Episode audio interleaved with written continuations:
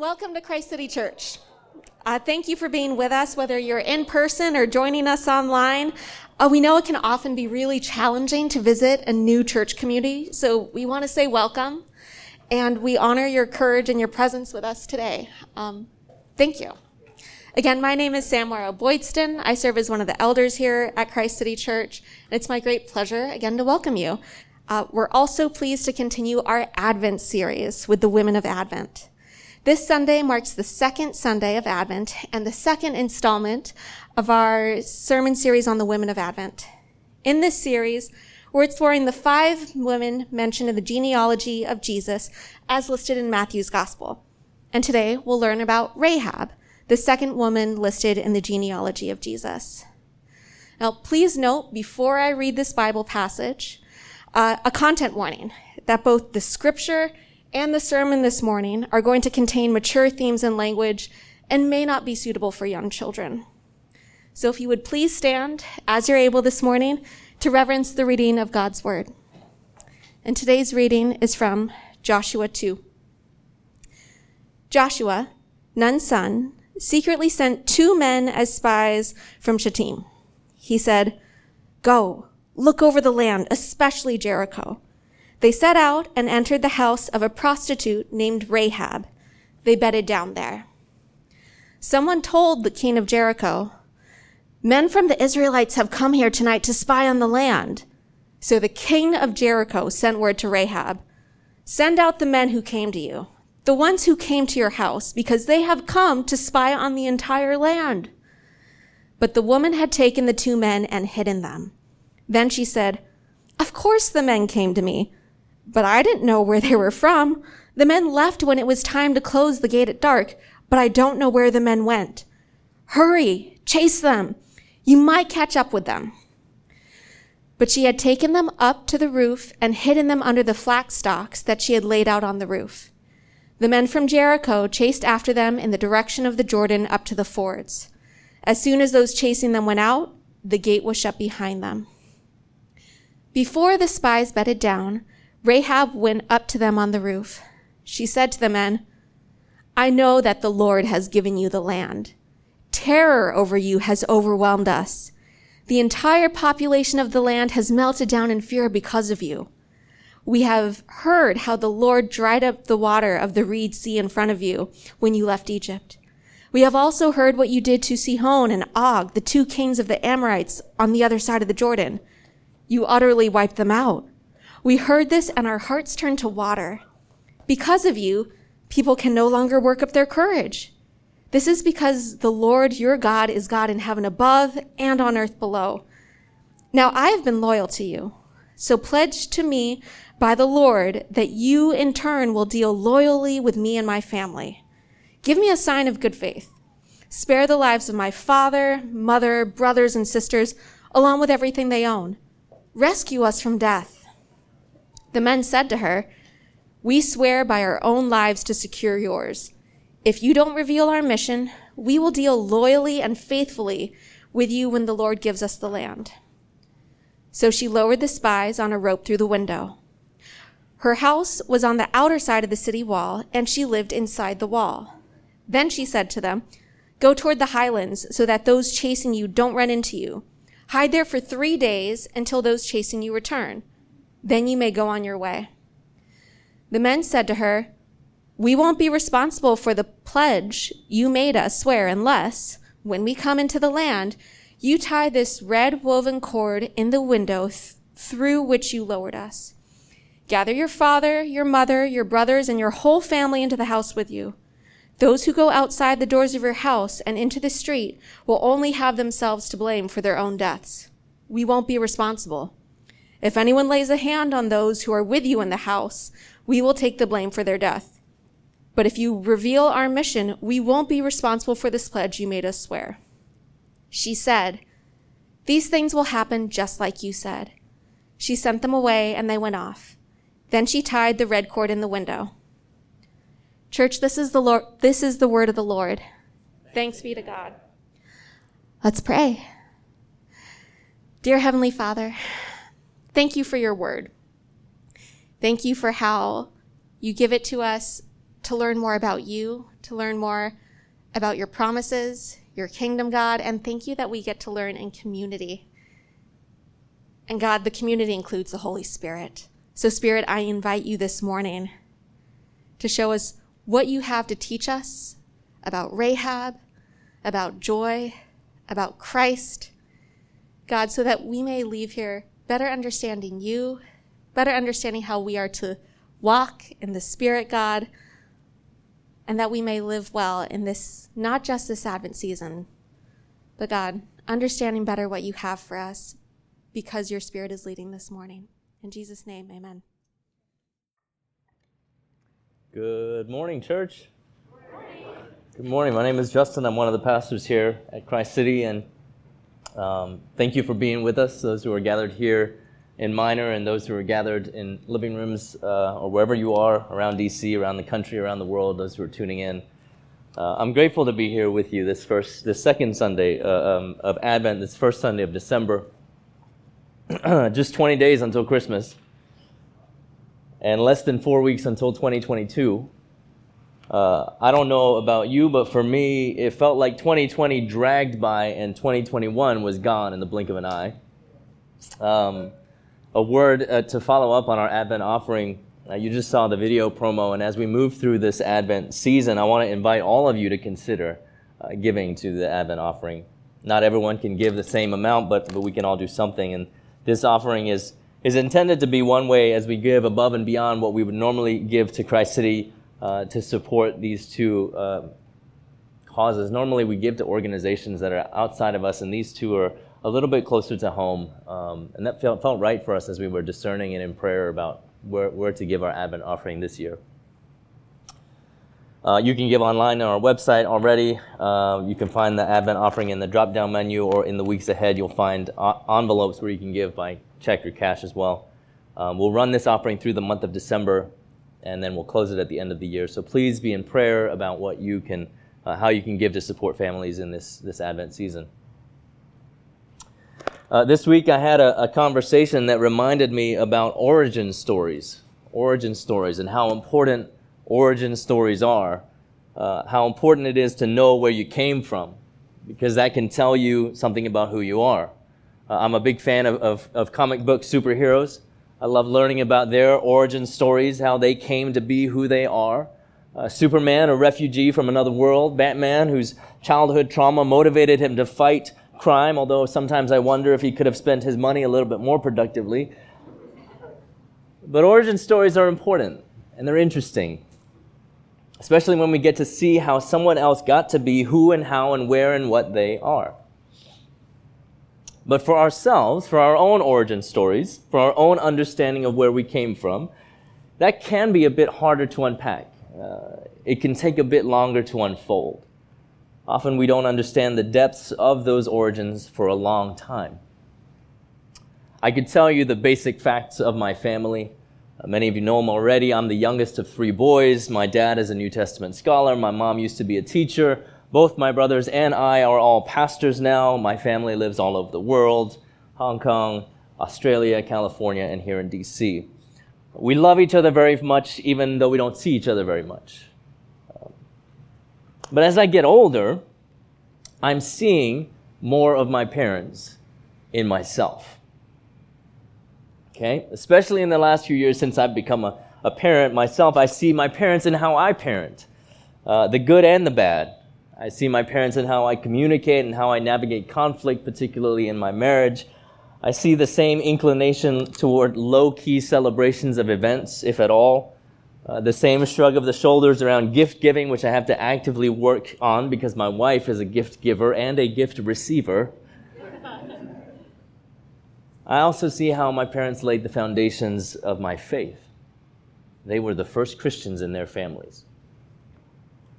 They charted a new course of spirituality for myself and for my brothers, and now for our kids.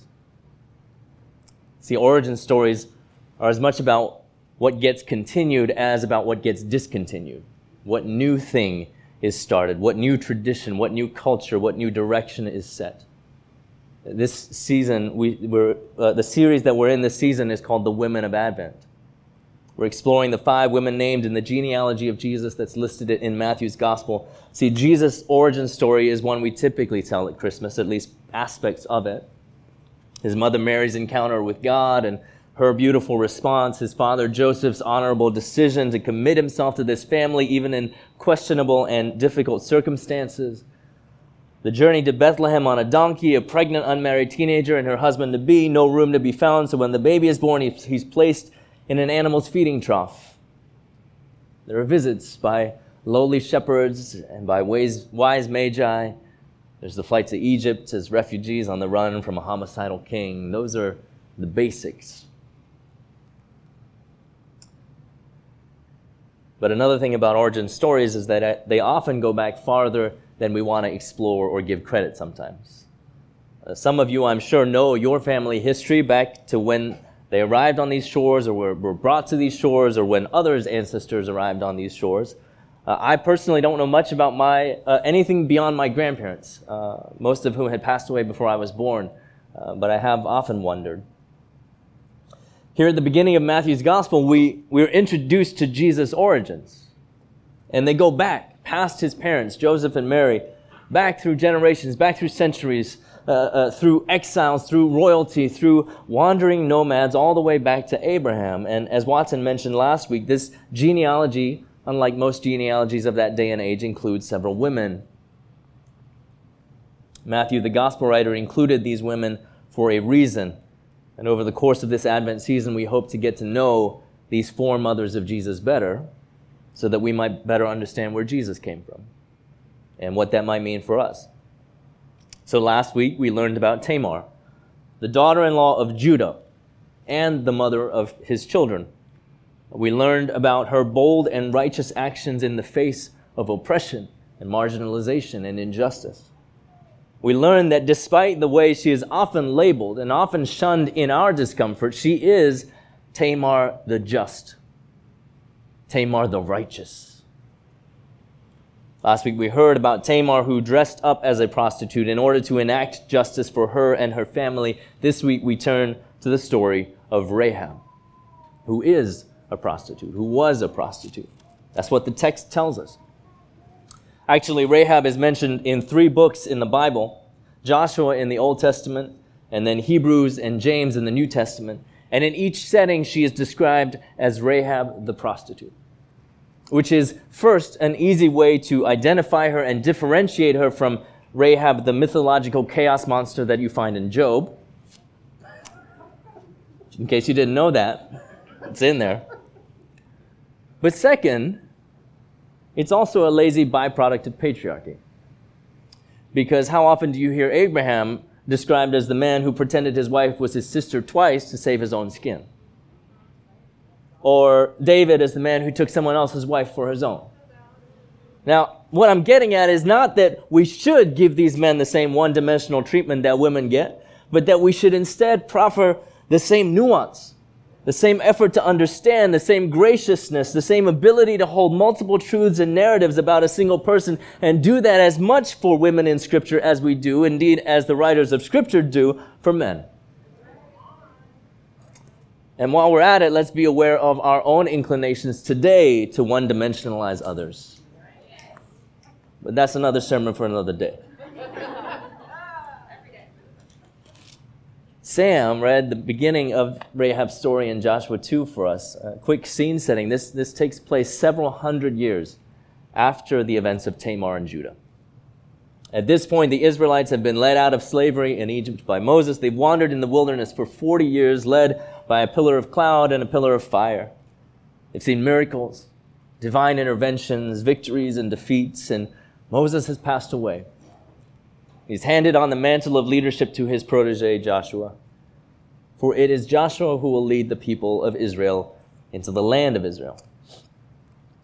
Now, I know there will be, there are questions about the Israelites displacing and invading and wiping out the Canaanites and God's role in that and how bad could the Canaanites really be and, and much more. And that is a good and important conversation to be had. Is not what I'm going to do today, just so you know. Uh, actually, the Bible Project has a, has a really helpful look into this precise topic, and I'll post the link to that in the, in the sermon notes for you to read later. But at the beginning of Joshua 2, the Israelites are encamped east of the Jordan River at the edge of the promised land. And the text says Joshua, Nun's son, secretly sent two men as spies from Shittim. He said, Go look over the land, especially Jericho. And they set out and entered the house of a prostitute named Rahab. And they bedded down there. Now, you should know that in the Hebrew, as in the English, the linguistic ambiguity and the euphemism and the inference are all there. Uh, I think in some Sunday school lessons, Rahab is referred to as an innkeeper, and that is not what she was. She was a prostitute. That was her occupation. And so now we know from Israel's perspective, she was a triple outsider. She was a woman, she was a Canaanite, and she was a prostitute. But what kind of prostitute? We don't know uh, whether she was a brothel owner, or a woman working her own business, or a woman who had been forced to make money for someone else. We don't know how she became a prostitute, whether she was sold by her parents, whether she was a destitute widow, whether she had to provide for her family. Womanist theologian Wil Gafney preached a word on Rahab a few years ago. I found her sermon during my research and was just tempted to play it for you. Um, but instead, we'll just share some of her wisdom and insight. She says, The brothers came to Rahab's house to lay down, but she is the one who is known as a whore. Even today, men who buy sex, even from underage girls, are less likely to be punished than women who sell sex.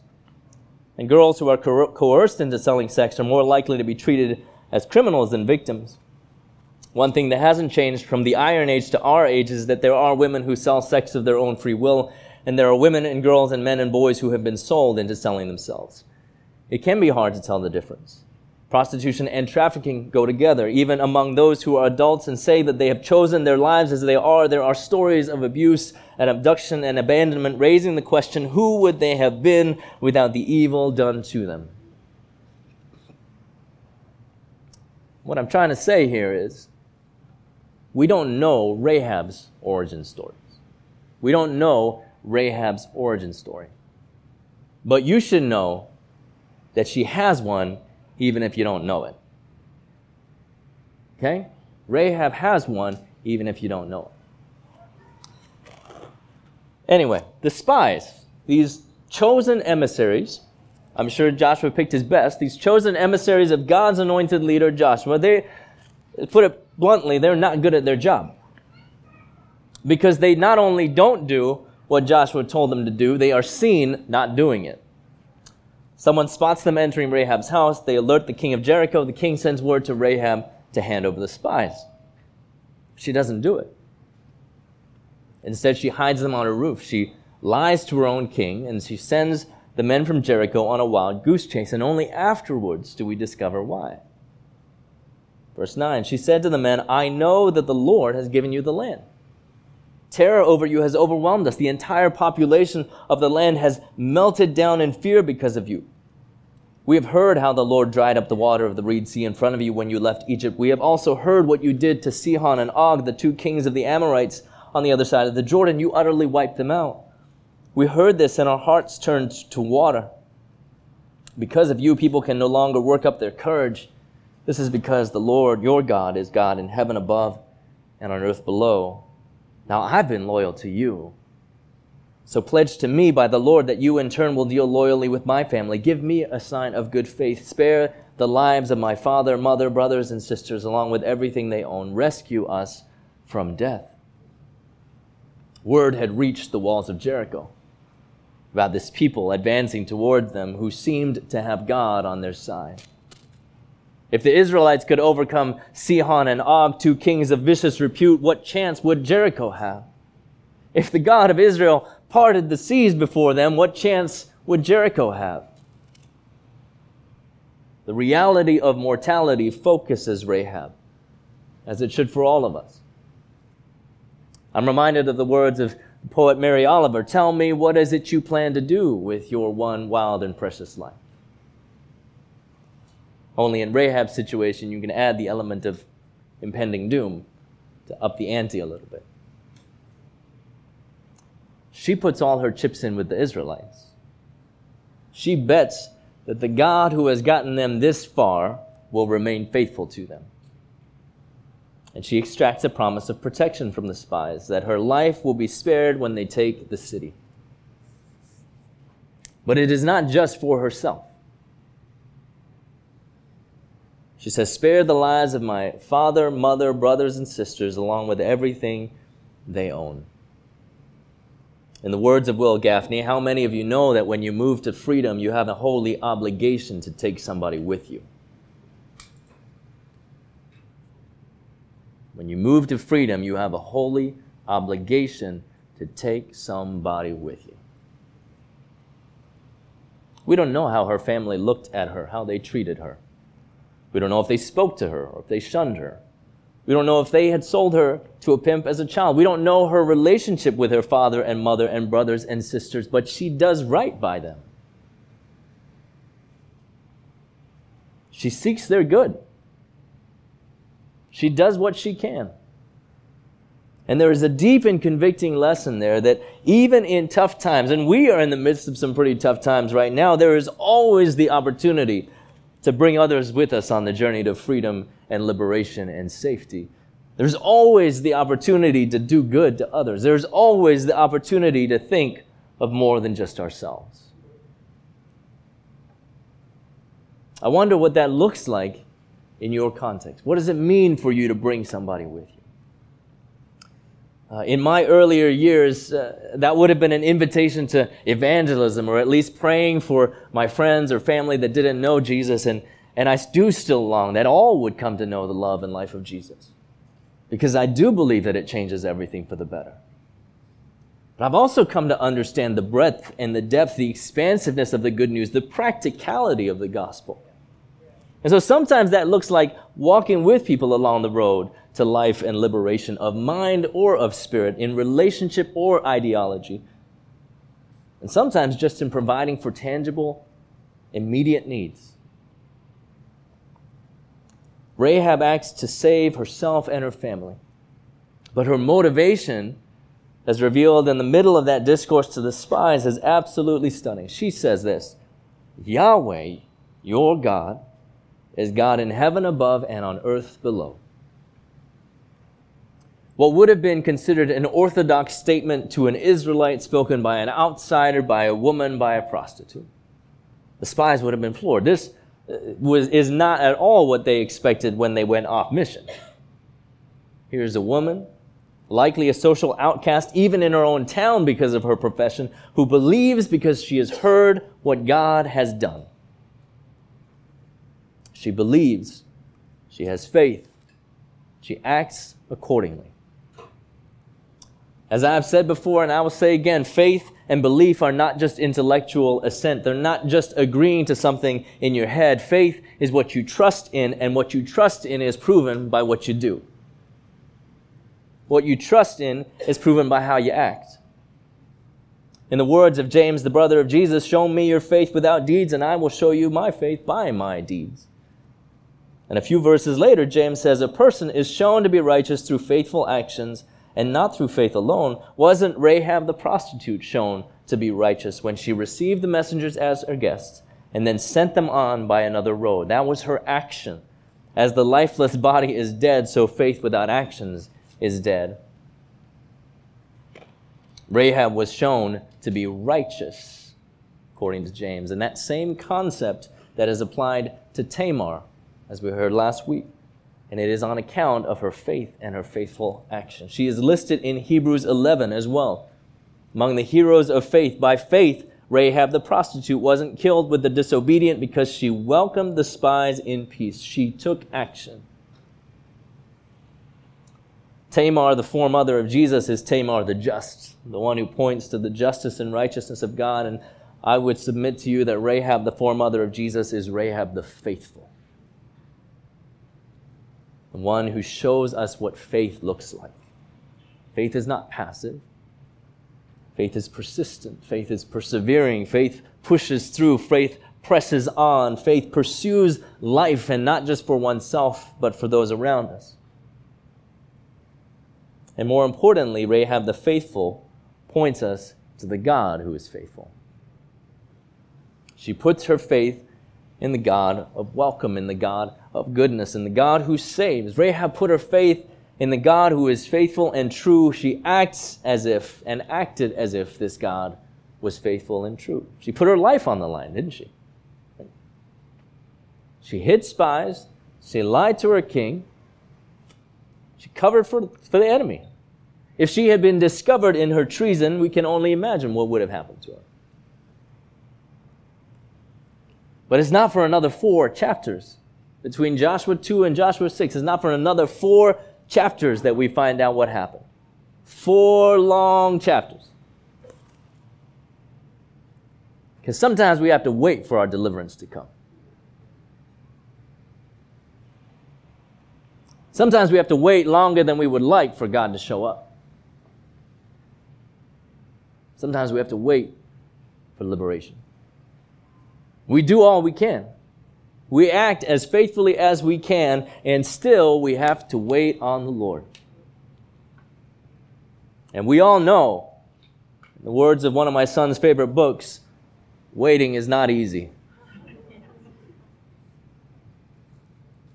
But the timing of the God who is faithful is right.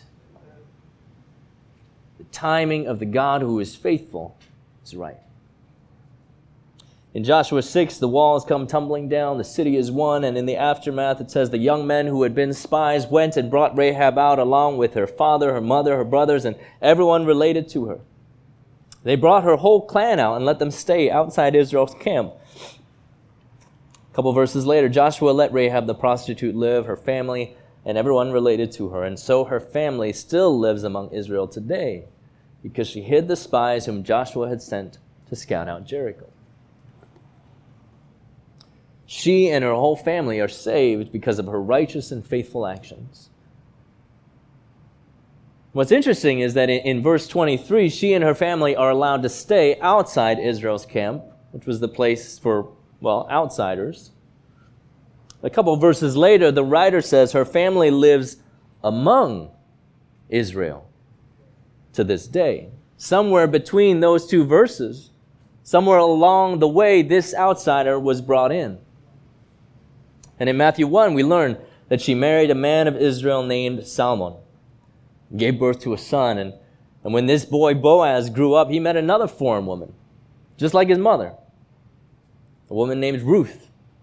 And we'll hear more about her next week. But suffice it to say, Boaz was a pillar in his community. Not a bad word is mentioned about Boaz's mama in the book of Ruth not a hint of sneering or snideness at who she was in a previous life. Rahab the faithful was more than just a prostitute. She became the foremother of at least 15 kings, according to Matthew. And Jewish tradition holds that the prophets Huldah and Jeremiah also came from her line. The baby whose birth we celebrate at Christmas was also part of this heritage of faith Jesus Christ son of Rahab, who would grow up and be known as a friend of prostitutes and sinners, who would grow up to offer the welcome of God, the liberation of God, the salvation of God to all he encountered in his life and by his death. And here's the thing we celebrate at Christmas. Even Jesus' birth was a sign that this God was about good news for all people. Even Jesus' birth was a cosmic event, the arrival of God as a human being into human history. Just as salvation came in the form of two thirsty spies to Rahab's house, salvation in the person of Jesus came to us. Flesh and blood. Moved into our neighborhood, became poor, became a baby. Origin stories matter, but sometimes it takes us a while to see them, to discover them, to know them, to understand them, to claim them for ourselves. If we commit ourselves to Jesus, if we put our faith in Jesus, Scripture tells us that we are adopted into the family of God, the household of God, and into the lineage of those who likewise put their faith in God, like Rahab the faithful. This morning, I want to leave you with two things to consider from the story of Rahab. We all come to Scripture as we are, not as we would like to be, uh, not, nor even as our neighbor does. And so, what God says to you from this story may be different from what is imprinted on someone else's heart and mind. And what God asks of you as a response of faith may be different too. It's okay. You be faithful with what God gives you. First, they are welcome. They are welcome. There's a temptation, especially when we consider ourselves in or we think we've got it, or just when we encounter someone different or someone we disagree with, is there's a temptation to become gatekeepers, to set constraints on who God can save, who God can use, who God comes to, speaks to, works in, and works through, because they may not fit our paradigms or our sensibilities about who God invites. The story of Rahab teaches us that the welcome and inclusiveness of God may scandalize us, may stretch us, may make us uncomfortable.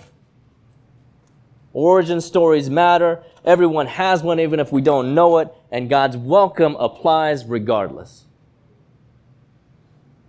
May we allow our love to expand to emulate God's love. The second thing is, you are welcome. You are welcome. Often the temptation to gatekeep it reflects our own insecurities, our own struggle to accept that God loves us and welcomes us as we are. And so, hear this God's welcome applies to you regardless of your origin story. No matter what you've done, no matter what you've had done to you, no matter where you've come from or where you're going, or if you think you're on your back spinning your wheels going nowhere. No matter what others have said about you or may say about you, eh, eh, no matter who might question your place. And I know that imposter syndrome is a familiar fellow for those of us here in DC. That voice that says you don't belong. That voice that, that says if others knew the truth about you, you'd be done for. What Rahab's story reminds us of is that there is always a divine welcome waiting for us. God's salvation and liberation is at your doorstep if you would only respond. And so, unclench your fists, loosen your shoulders, receive the love of God. And sit with that transforming yet also uncomfortable truth long enough to let it permeate the deepest parts of you. The faithful God, God of heaven above and earth below, to use Rahab's words, the God in whom Rahab put her faith. That, that is the God we meet in the baby Jesus at Christmas time. That God lives among us still today. May we, like Rahab, step into the welcome and liberation of God this Advent and always. In the name of the Father, and the Son, and the Holy Spirit.